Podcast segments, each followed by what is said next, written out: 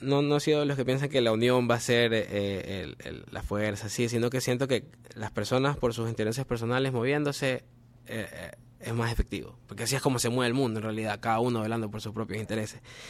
Y siento que está en, en, uno de sus mejores momentos, que espero que obviamente siga mejorando. Siento que estábamos estancados hasta hace un tiempo por esto de, del cambio generacional, siento que eso ha hecho bien, porque las personas que ahora están fomentando esto, son más efectivas. Este es el podcast de Ruidosa Caracola con Eric Mujica. La tenemos clara que comercialmente hablando el género urbano es el que ahorita lidera. Pero hay que encontrar un punto en común en cada artista. Y yo creo que el siguiente que tengo aquí al lado mío sabe cómo hacerlo. Tengo a Alejandro Pluas Ávila, alias Jay Ávila, aquí en el podcast de Ruidosa Caracola. Hey yo, hey yo, hey yo. Brother, bienvenido, ¿cómo estás? muy bien, la verdad, muy bien. Eh, me gusta este, este tipo de espacios donde se puede conversar de todo un poco. Y especialmente de la música urbana también, que es lo que está en trend. Aunque siento que siempre ha estado presente ha sido parte del under y bueno, hoy en día también en, la parte mainstream está dominando también con lo que es el reggaetón y otras cosas. Aunque bueno, en Estados Unidos siempre el rap ha sido como que de lo más de lo más comercial, digamos, aunque por ejemplo, Eminem solo narraba su vida y aún así vendía discos. Claro. Montones, ¿no? Creo que Pero es que también, el, el, como todo género, empieza como empieza desde un, un nicho, ¿no? Exacto, Y ya vuelve, se vuelve mainstream y es como que un, un círculo donde vuelve otro género o se mezcla con otro género y mantiene el mainstream. O sea, no, no, podemos, esta conversación no la podríamos haber tenido en los 90 o al inicio del 2000 cuando había el new metal y, y otros géneros que estaban predominando el mainstream en esa época. O sea, no Creo que había una diferencia más marcada antes, pero hoy como que es más rápido ese proceso en el cual se integra ya como que el el mainstream ya acoge todo últimamente, como que sale un, salen estos manes que tocan con, con televisores y ya tienen dos millones de, reproducciones, o sea, todo como que ya hay una, como que es más fácil la, la masividad, digamos, hoy en día. Eh, lo cual no tiene nada de malo, solo es un suceso, ¿no? Creo que el internet, todo... Como pero, pero tú también eres, eh, tú también viviste eso con, en, eh, Sí, de hecho yo aproveché, yo aproveché mucho lo que fue cuando Facebook todavía no ponía estas limitantes de que tienes que pagar publicidad para llegar. Ajá. como que sí aproveché mucho porque yo me di cuenta que había estos ciclos que se repiten. Cada vez que salía una red social, había raperos que salían. Por ejemplo, desde MySpace, luego SoundCloud y así, o sea, cada uno aprovechando. Entonces yo dije, bueno, voy a aprovechar Facebook comencé a poner mis canciones en, en Facebook. Y sí, tenían como que varios amigos que no sabían que yo rapeaba me decían como de que, oye, veo tu cara en mi inicio a cada rato, ¿qué, qué pasa? Entonces estaba esto de, de, del share y todo, que todavía tiene la gente la costumbre de hacerlo, pero ahora ya Facebook como que te limita a propósito, ya como que la gente que normalmente te, te llega orgánicamente ya no, ya no le hace llegar. Y es como que es complicado ahí, pero creo que eso se debe a que se dio cuenta que, ya había gente aprovechándose, ¿sabes? del sistema, digamos. Tienes una carrera que, que empieza eh, más o menos en el 2008. Eh, ya has tenido como que varias evoluciones eh, como, como artista. Pero esa, esas evoluciones también vienen no solo de, del hecho de mantenerse, sino de también ver lo que está pasando. Tú, tú que has visto eh, como artista de lo que ha sucedido eh, durante, qué sé yo, ya, son casi 15 años ya como, como, artista.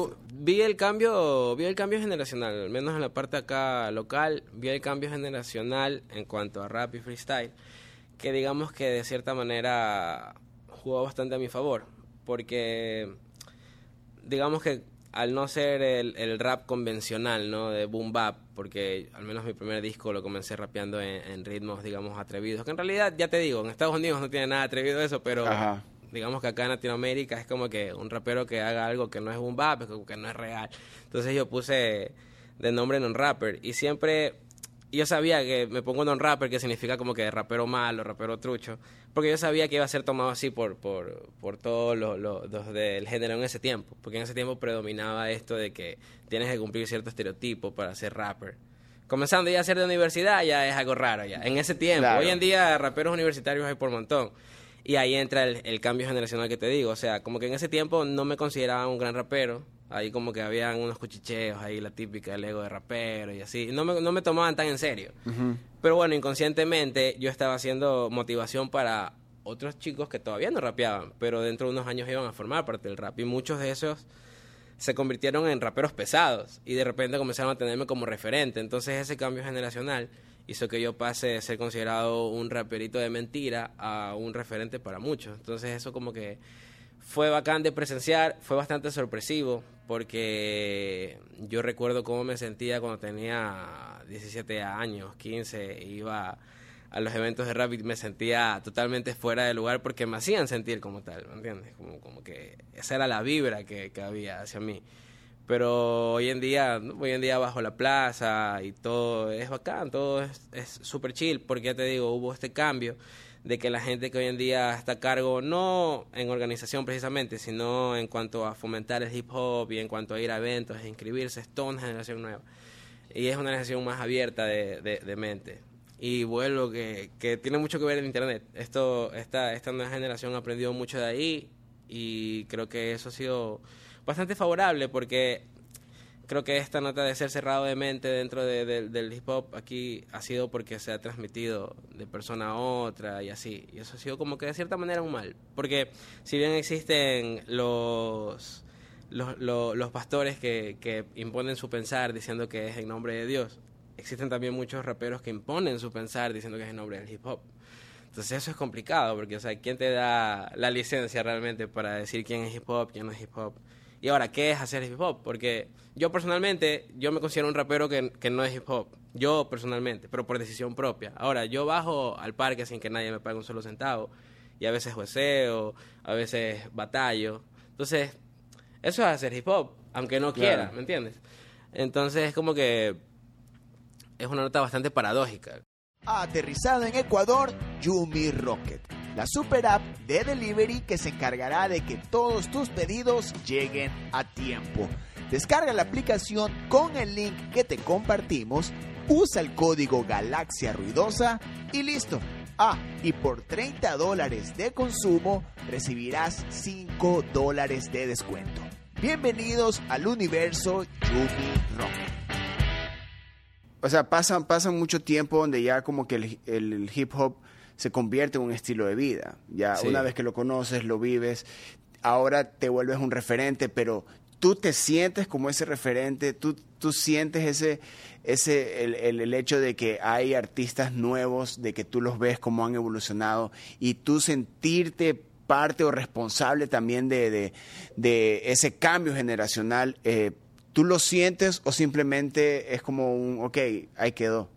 Eh, no, la verdad es que a mí me, me, gusta ver cómo hay cosas que son consecuencias eh, de lo que he hecho. Y, me gusta porque la otra vez vi, hace como, qué sé yo, hace un, digo la otra vez, pero en realidad fue hace como un año, y vi a un rapero que, o sea, lo había visto, según yo, lo estaba viendo rapero por primera vez en la vida, y me gustó bastante su flow, su estilo.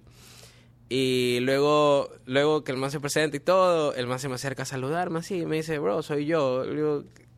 No, lo, no lo sacaba pinta. Y el man me dice, soy el que te pidió eh, fotos hace como dos años. Y era un fan él, o sea, ese man, ¿me entiendes? Se me había acercado a pedirme una foto, creo que yo estaba en el City Mall, creo.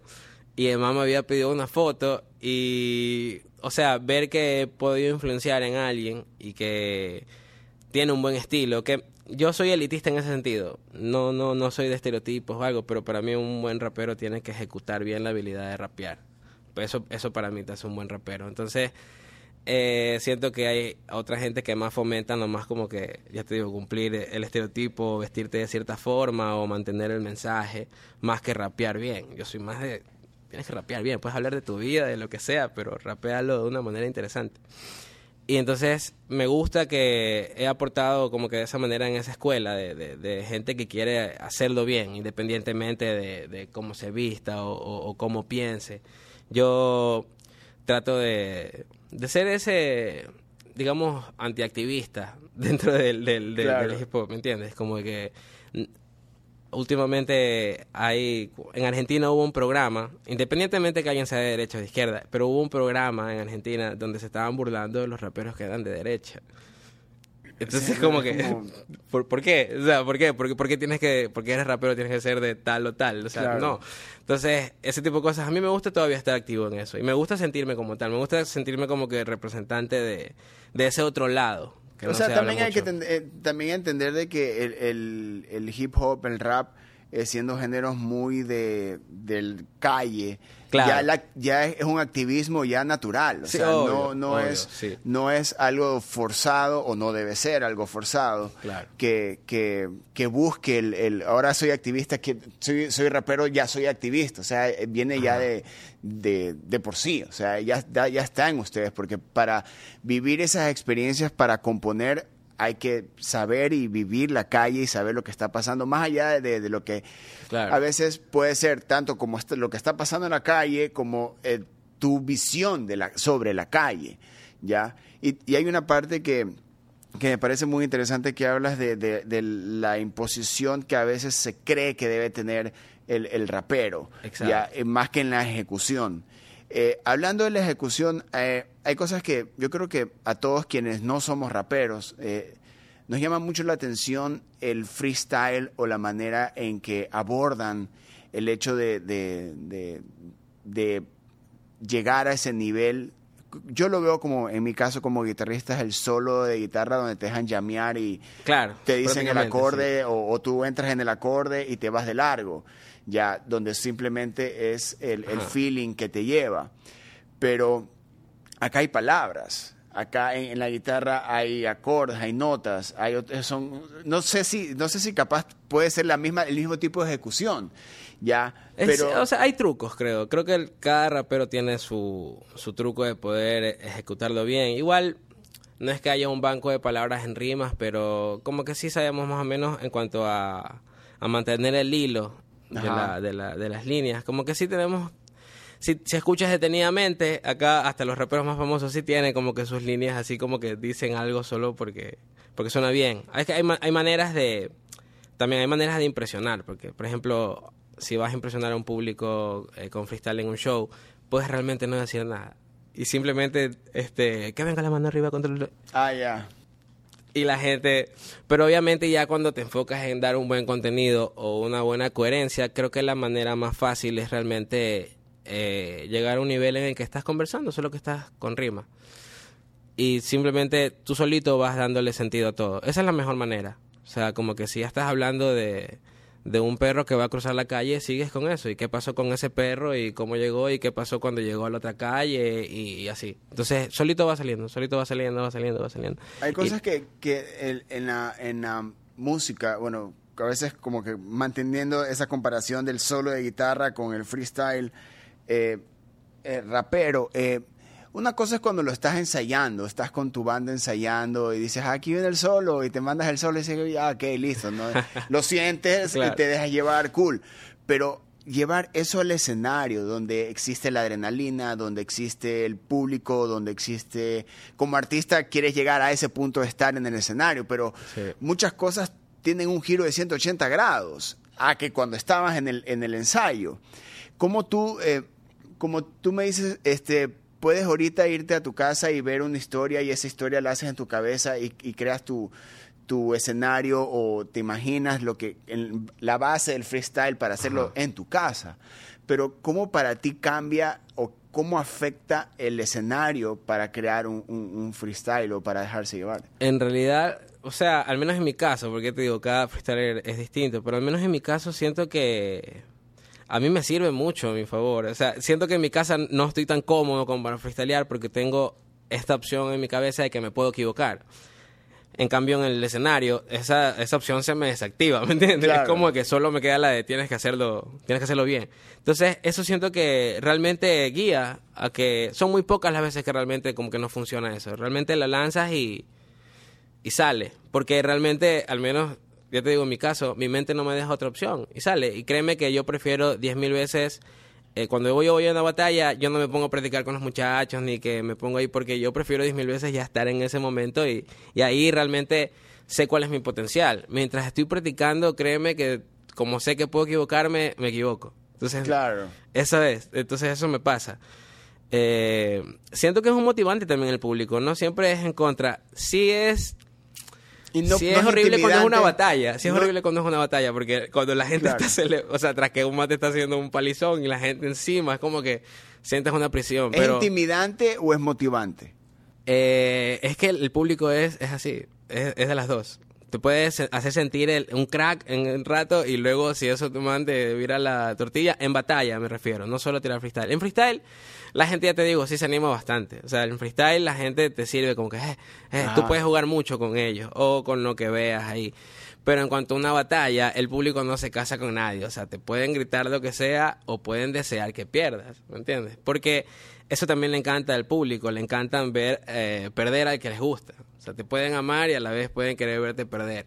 Eso no quita una cosa de la otra. Claro, pero eso, eso de ahí es parte de la batalla. O sea, es como o sea, es, esos, esos de quiero verlo perder, no, no sé si nazcan, no sé, no creo que deberían ser desde un punto de vista de, envidia no, o de No, no, no, es solo para ver un suceso. Pues, claro, porque sería todo un suceso. sería todo un suceso ver que tal man que es un titán pierda contra alguien. O sea, la, historia de David y Goliat, ¿me entiendes? Entonces, eh, normalmente, a veces como que también juega, juega en contra tener una, una carrera. Por eso los freestylers tratan de ser solo freestylers nomás. Yo trato de ir para divertirme. De ahí mm, no he ido mucho, aparte de Red Bull, no he ido como que a ligas pesadas. Porque esos manes como están en modo competición van a todo por el todo y son capaces de decir de todo. Y como una persona con carrera tiene más cosas de las que se puede hablar. Entonces a veces me pasa que voy a batallar y me toca con alguien que no, me, no, no conozco, pero esa persona sabe que mi canción, que me menciona esto, que me menciona lo otro. Y pero ahí es cuando entra el juego. O sea, un, otro amigo freestyler me dijo, o sea, si te van a usar esos argumentos, úsalo a tu favor. Y úsalo, alimenta tu personaje. Es como que si viene un man y te trata de famoso, tú usas eso de que tú eres famoso y el otro es desconocido. En, el, en, en, las batallas, eh, a pesar de que mencionas de que eh, no acostumbras tenerlas, pero las, las, vives. igual voy, voy a, las plazas voy, porque eso es más como ir a pelotear así. claro, pero en, en, ese momento estás pendiente de la respuesta, pero ¿qué estás aprendiendo tú en ese momento de, de, ti como artista? Porque tú, eh, o sea, es como que una lucha de tengo que escucharlo completamente ah, con quien es como capaz que el, Chito Vera y tú están pensando lo mismo al mismo tiempo ya en, sus escenarios no es cómo cómo le respondo pero al mismo tiempo qué estoy aprendiendo de, de, de, esta batalla, cómo, cómo ahora, qué, qué, nuevo voy a sacar de esto. O sea, ese proceso interno, artístico, debe ser una concentración, un nivel ya... Sí, sí, siempre tienes que estar atento a lo que te dice la persona, porque eso es lo que hace que sea freestyle real, ¿sabes? Porque cuando, si alguien te está tirando una cosa y tú le respondes con algo que nadie ha mencionado, o sea, es como que sí se ve un poco raro, o sea, ¿por qué le estás diciendo esas notas? Eso es lo más probable es que te lo ya traigas de tu casa, esa rima, ¿me entiendes? Entonces, eh, yo trato de contestar, eh, normalmente lo que más hay es 4x4, ya en este tipo de enfrentamientos, son cuatro líneas, cuatro líneas, cuatro líneas. Entonces yo trato de escuchar lo que me dice, eh, responder en la segunda y en la cuarta proponerle algo, ¿sabes? O sea, como que tirarle algo. Lo que he aprendido y mi búsqueda realmente fue como que sentirme como en una batalla como cuando estoy en el estudio. Esa era mi meta. Porque sí sentía que había una diferencia de nivel entre mi nivel artístico y mi nivel de freestyler. Y entonces como que yo tenía, según yo, una deuda conmigo mismo y como que comencé a ir a las plazas para para nivelarme en ese sentido, ¿sabes? Y ese fue realmente mi objetivo. Sí gané un par de, campeonatos ahí en la plaza, pero realmente más yo quería era divertirme y desarrollar esa habilidad, pulirla más, cosa que la puedo usar a mi favor en mis shows. Eh, siempre trato de, de implementar cosas nuevas. Por eso he tratado también de aprender ciertos instrumentos y así. Entonces, el freestyle me parece algo que, o sea, lo está, en boga. Lo usas, lo has usado como una herramienta para tu carrera. Sí, sí. Yo estuve en la Red Bull del 2017 y eso prácticamente fue un capricho. O sea, yo era meramente artista, yo no había ido a batallar y como que justo ese año la Red Bull venía y como que yo dije, no, tengo que, que intentarlo. Y fui, me inscribí, fue la regional clasifiqué a la nacional, terminé la nacional. Siento que me lo pude haber tomado más en serio, porque después de todo era un cupo de la Red Bull, pude haberme ido a la Internacional de México, pero para mí el sueño ya estaba cumplido, yo nada más estaba conforme con eso, creo que perdí como en segunda ronda, primera ronda en, la nacional, fue como que realmente no me lo tomé en serio, pude haberme lo tomado en serio, pero igual estaba chamaco, era el 2017. Pero sí, espero y aspiro en algún momento estar en otro Red Bull. Envié el video, pero creo que este año no, este año no se ha de dar, pero pero bueno, igual este el, el, nivel en freestyle es gigantesco, créeme, es gigantesco, es gigantesco. Hay muchos exponentes. Quito, que es prácticamente de las primeras ciudades que comenzó a hacer eh, free, también tiene buenos representantes. Ya ha habido como, a ver, fue Switch, Mac, Alfredowski. Sí, como tres Red Bull internacional que ya, ya, ya tenido representante ecuatoriano. Ahora, usar el, el freestyle de plaza, de calle como herramienta para llevarlo al estudio en una carrera donde tú, tú podamos catalogarte eh, en el género urbano, pero también te me has metido con el Latin Pop, te has metido con, con, otros géneros, que no solo, que, que ahorita, bueno, estamos, hablar de la, de la globalización de la música incluye las mezclas, ya que ya a estas alturas eh, no es nada raro, ya es, lo más normal, eh, natural, y yo creo que, eh, pero también entra el saber usarlo, y tú lo has hecho. Y y se te escucha cómodo, lo haces de una manera muy cómoda tú eh, eh, haces que te sientas cómodo, te obligas la comodidad o es una cuestión de a mí me quiero quiero lograr esto. Esto es eh, una la verdad es que yo yo de pequeño quería ser Alejandro Sanz. Ah, ok. Claro, o sea, creo que la mayoría de mis panas querían ser. Eso debí haber preguntado primero. ¿Qué quería hacer de claro, o sea, te lo juro, yo quería ser baladista porque en realidad a ver, tengo 28, en mis tiempos lo que estaba mainstream y lo que sonaba en la casa eran esos artistas, lo que yo quería ser un baladista en realidad.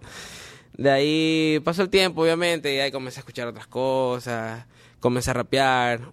Eh, había un estudio a la vuelta de mi casa y la única, lo único que había para hacer, porque el, tipo era productor, pero de, de, rap, masacre, un saludo. Este, y entonces me dijo, no sé, pues aprende a rapear para grabar se comencé a rapear y, bueno, le fui cogiendo amor al rap y a todas las cosas. Pero en principio yo quería ser eh, cantante y luego como que se fue dando la se fue dando la oportunidad. Comencé, gracias al rap, comencé a conocer a, más músicos. Eh, y ahí se fue dando, se fue dando. La verdad es que siempre me he sentido cómodo haciendo música, no solo rap, sino haciendo música en sí. Me gusta rapear, de hecho me gusta más rapear que el rap en sí. Eh, pero siempre me he sentido cómodo. Por ejemplo, nunca he hecho cosas como, por más que he hecho canciones románticas, no me sentiría cómoda, cómodo solo con el baby, please, vuelve, ah. ya. Sí son románticas, pero trato como que de, hacerlas más ricas líricamente, ¿me entiendes? Y tampoco, o sea, por ejemplo, no estoy en contra del perreo, pero tampoco me sentiría lleno, pleno de hacer perreo. Y por eso no lo he hecho, ¿me entiendes? He hecho reggaetón, ¿me entiendes? Cosas así, puede ser letras así, todas, qué sé yo, eh, picantosas, pero de así como que hacer perreo, no, porque no, no me llena y creo que lo más importante para uno es hacer lo que a uno le guste. A veces la gente tiene esta idea equivocada de que como es música que, que puede ser comercial, digamos, entre comillas, es como que la hacen por obligación o, que la o, o, por el afán de, de, de, que solo hacer dinero o cosas banales, pero en realidad, créeme que he conocido artistas de perreo que he visto la emoción de ellos al hacer el perreo, así. Y yo ya te digo, no escribo eso, no le meto, pero he, estado con panas y esos manes lo hacen porque lo disfrutan, piensan en la gente gozando. O sea, tal como, tal como cualquier otro músico piensa en la gente que va a disfrutar la canción. Claro. Eh, ajá, o sea, he aprendido mucho también. Con el paso del tiempo y conociendo desde reggaetoneros hasta músicos de banda, he aprendido mucho de, de ellos también y de, y de su visión de las cosas. Y así mismo me he quitado como que el estigma de que cierta música, cierto tipo de música la hacen solo por, por, por, por, objetivos así. Pero en realidad no, casi, casi todos los que he conocido lo hacen realmente porque disfrutan. También hay que tomar en cuenta que el perreo ya lleva años, ya tuvo una ya también hay una generación que, que y hay perreos y perreos. claro. Y por ejemplo, hoy en día va cogiendo una vuelta como que el perreo está siendo parte también de, como una subcultura, qué sé yo, ya, ya lo están, incluso en los movimientos, varios movimientos están armando el perreo también como, como, como su tipo de música. Claro, o sea, y ahí ya podemos hablar de perreo, puede ser, puede sonar hasta retro hablar de, perreo también, porque a veces hablamos, y podemos hablar del 2005, 2006, exacto. que era como que esta introducción del perreo, todo el mundo era, ¿qué es eso? Exacto, exacto. Nos prohibían esa vaina. Exacto, tiene su historia, ¿me entiendes? Ahora es como que, por eso, por eso como hablábamos al inicio, de que tienen su nicho, empiezan a crecer, se unen con otros géneros, entran con otros géneros, otros artistas también lo toman como parte de su sonido. Pero digamos, eh, lo que mencionabas de que... Eh, esta parte de que hay artistas de que por seguir una línea o por seguir la parte comercial que, que los ponga en el mapa, ya sea como en plataformas digitales, playlist, fama, etcétera. pero tú lo has hecho pero a ti también te han resultado, viéndolo de lejos, viéndolo desde afuera, eh, también te, han resultado como movimientos comerciales eh, favorables a tu carrera. Sí, sí. O sea, involucrarte con el Latin pop, hacer reggaetón eh, y, y, en una época donde estás esperando o estamos esperando que eso suene, pero en tu caso, si es como que hay ese punto diferenciador y era con lo que eh, abro el podcast de encontrar ese punto diferenciador donde estamos, el, mainstream se vuelve a veces un ringtone. Ya es que ya sabes cómo va a Es que ese, ese, ese es el, grave problema. Por ejemplo, yo trato de, de sumarme a las tendencias, pero no a los estilos de los artistas que estén pegando. y, ese. y ese, ese es un grave error de muchos y siento que también está el típico tío, el típico cuñado que dice, mira, tienes que hacer canciones como tal. Por ejemplo, tienes que hacer canciones como Bad Bunny. O sea, imagínate cuántas veces a Pablo Londra le dijeron, tienes que hacer canciones como Bad Bunny. Y él obviamente no hizo caso, él hizo canciones como Pablo Londra. Porque y ese sí es un error que cometen incluso amigos míos y todo, de que quieren sonar como tal artista. Pero eso le da también, eh, llegar a eso también es como, ok, tus días están contados. ¿En qué sentido? Porque llegas a querer sonar como algo que está de moda. Ah, claro. Y cuando ese de moda desaparece... Ya te entendí, ya te caché. Te fuiste. Y, y empieza el, ahora que está de moda, ok, voy a sonar a esto y porque esto y te conviertes en un camaleón. Yo tengo, sí, este, y, empieza, y empieza este adaptarse, adaptarse, adaptarse, adaptarse, adaptarse y nunca llegas a, a la identidad propia musical. Exacto. Ya, y yo creo que eso es lo que hace de que, especialmente, bueno, siempre ha pasado, yo creo que, y ahora con, con lo momentánea que es la música, ya que es tanto de que eh, un día es una canción, un día es un género, otro día es otro, el que permanece es el que no solo el que propone, sino que el que mantiene su propuesta y lo que en realidad le llena. Ya, yo creo que también hemos visto y con lo rápida que es la, industria ahora, eh, podemos hablar de casos de dos, tres años que son, vemos artistas que se adaptan, que está de moda, tengo que sonar así, que está de moda, tengo que sonar así. Drake es un gran ejemplo de eso. ¿Quién? Drake. Ese man, luego, creo que el, rango de, personas que lo escuchan va desde los 12 años hasta los 70, creo. o, sea, es, de un sí, y de estar atento, eh, a, las jugadas. Ya te digo, a las jugadas y, no tratar de, copiar los estilos, siempre tratar de...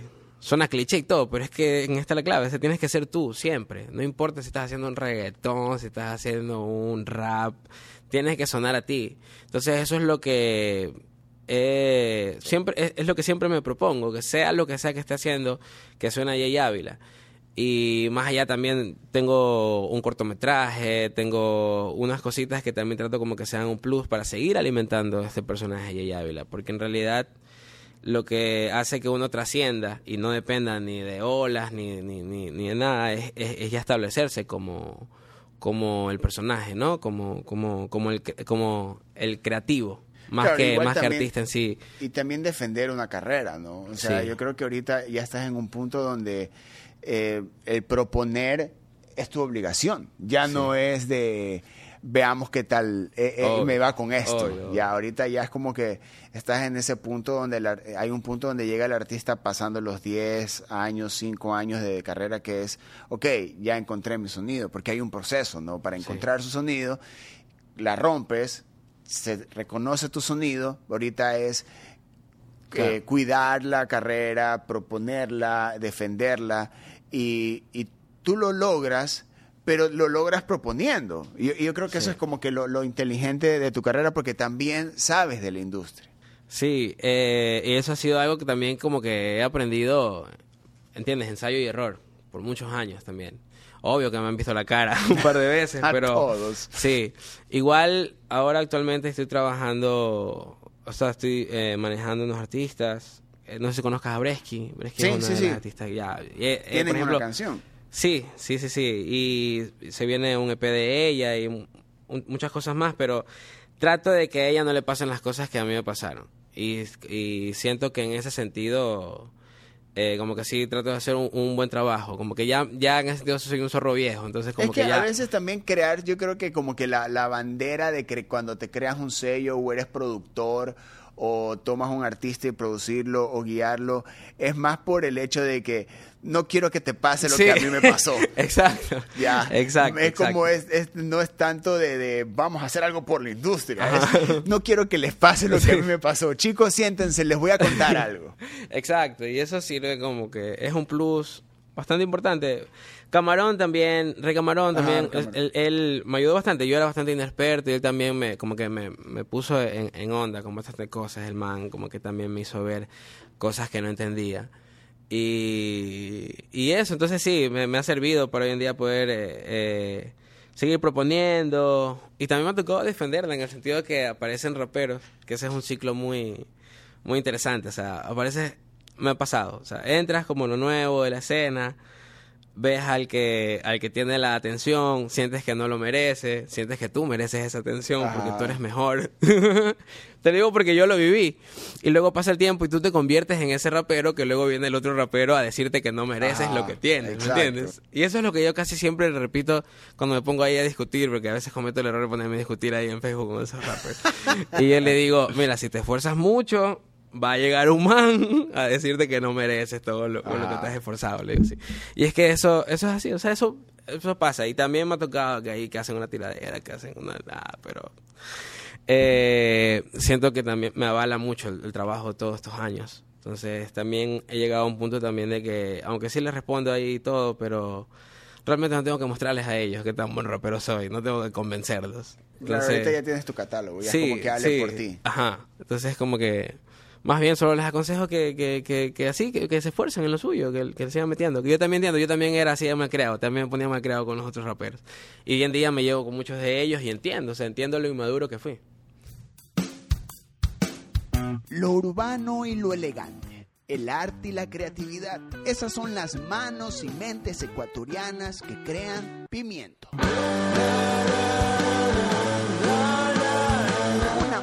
con su visión local, circular, para tripear. Eso es pimiento.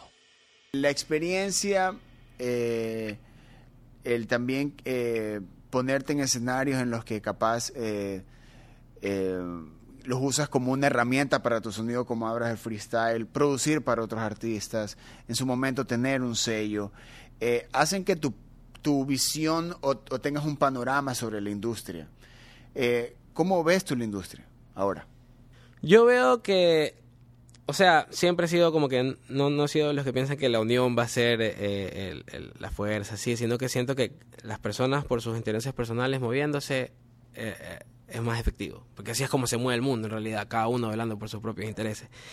Y siento que está en, en uno de sus mejores momentos que espero que obviamente siga mejorando. Siento que estábamos estancados hasta hace un tiempo por esto de, del cambio generacional. Siento que eso ha hecho bien, porque las personas que ahora están fomentando esto son más efectivas. No quiero criticar a la generación pasada, pero qué sé yo, quizás incluso los mismos instrumentos que hay hoy en día para poder hacer lo que ellos no lo tienen a la mano. Pero siento que todo está componiendo para que esta industria se vuelve más fuerte. Ya está más fuerte que unos años antes, porque siento que nos hemos, hecho, nos hemos hecho más independientes, en el sentido de que las ganancias que van desde Spotify realmente no dependen de que también vaya la industria aquí, porque tú puedes enfocar tu producto para afuera. Entonces, a la vez también vas haciendo industria, porque ya que haya más artistas trabajando en eso eh, y generando, entonces eso hace que, que se consolide. Siento que está en uno de sus mejores momentos, pero espero que no se quede estancado, que no nos sintamos cómodos con lo que hay, porque todavía estamos en pañales en otras cosas, ¿me entiendes? O sea, hay gente generando con su música, ha encontrado la manera, ha aprovechado los recursos, pero la forma más básica de generar dinero como en los demás países todavía no logramos, ¿me entiendes? Entonces, eh, siento que hay que encargarse de eso, pero está complicado todavía por ese lado. Entonces, que la gente siga trabajando por sus medios, eh, eso está bien, pero eh, espero que en algún momento ya se consolide de parte también de, los entes gubernamentales, lo que controlan, pero eso ya es... Eh, ese es otro podcast. Ese es otro podcast, claro. pero en cuanto a lo que te digo, claro, el trabajo independiente, siento que, uff, la calidad de trabajo que hay eh, yo te digo, es una locura. O sea, no, no sé si ha tripeado Carlos Cortés. O sea, ahorita sí, estamos, ya estamos en la época donde ya hay como que un estándar de cómo. O sea, ya, ya, ya pasamos esa, esa época de esto suena mal. Ah, claro. Ya ahorita ya los ecuatorianos ya es como que ya no ya no le encontramos este trabas en su sonido, ya aparte de las herramientas que existen. Eh, para terminar, Jay, eh, ¿cómo tú ves el futuro de, la música ecuatoriana? ¿Cómo veo el futuro de la música ecuatoriana? Yo creo que sí vamos a ser, o, estamos siendo un semillero de, de artistas internacionales. Siento que, que sí veo a Ecuador en el mapa finalmente, pero en unos cinco años, diez años. Todavía, o sea, siento que nuestro sonido es bueno, pero en cuanto a, nuestra capacidad para distribuirnos internacionalmente, siento que sí debe haber eh, entes potenciadores, ahí sí. Ahí sí, por más, por más que estemos orgullosos de ser independientes, siento que ahí sí debe... O sea, la parte como artista está hecha. Sí, sí, la parte como artista, por eso te digo, antes como que había mucho menos estudios de grabación, mucho menos maneras de hacer cosas, pero ahora la gente se busca a su manera, ¿me entiendes? Ahora cada banda tiene su estudio casi, ¿me entiendes? Entonces, en ese sentido tenemos la tarea hecha. Simplemente tiene que realmente venir un ente internacional a fijarse acá, a lo que hay, como lo que ocurrió hace años este, con Nirvana y que luego encontraron más bandas, lo mismo. Pero en cuanto al trabajo, seguir trabajando, seguir trabajando y seguir haciendo cosas en este pequeño pero bello país. Jay, brother, un gustazo tenerte en el podcast. ha sido eh, por fin, por fin tenerte acá. Sí, por fin, por fin conversar y conocer eh, eh, tu carrera, tu historia y más que nada a la persona que hace arte.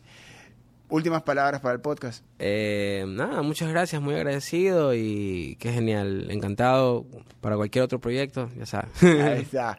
Jay Ávila, otro de los invitados en esta cuarta temporada del podcast de Ruidosa Caracola. Yo soy Eric Mujica. Adiós. Ruidosa Caracola es una producción de Tripea. Suscríbete, compártelo y escucha nuestro playlist en Spotify.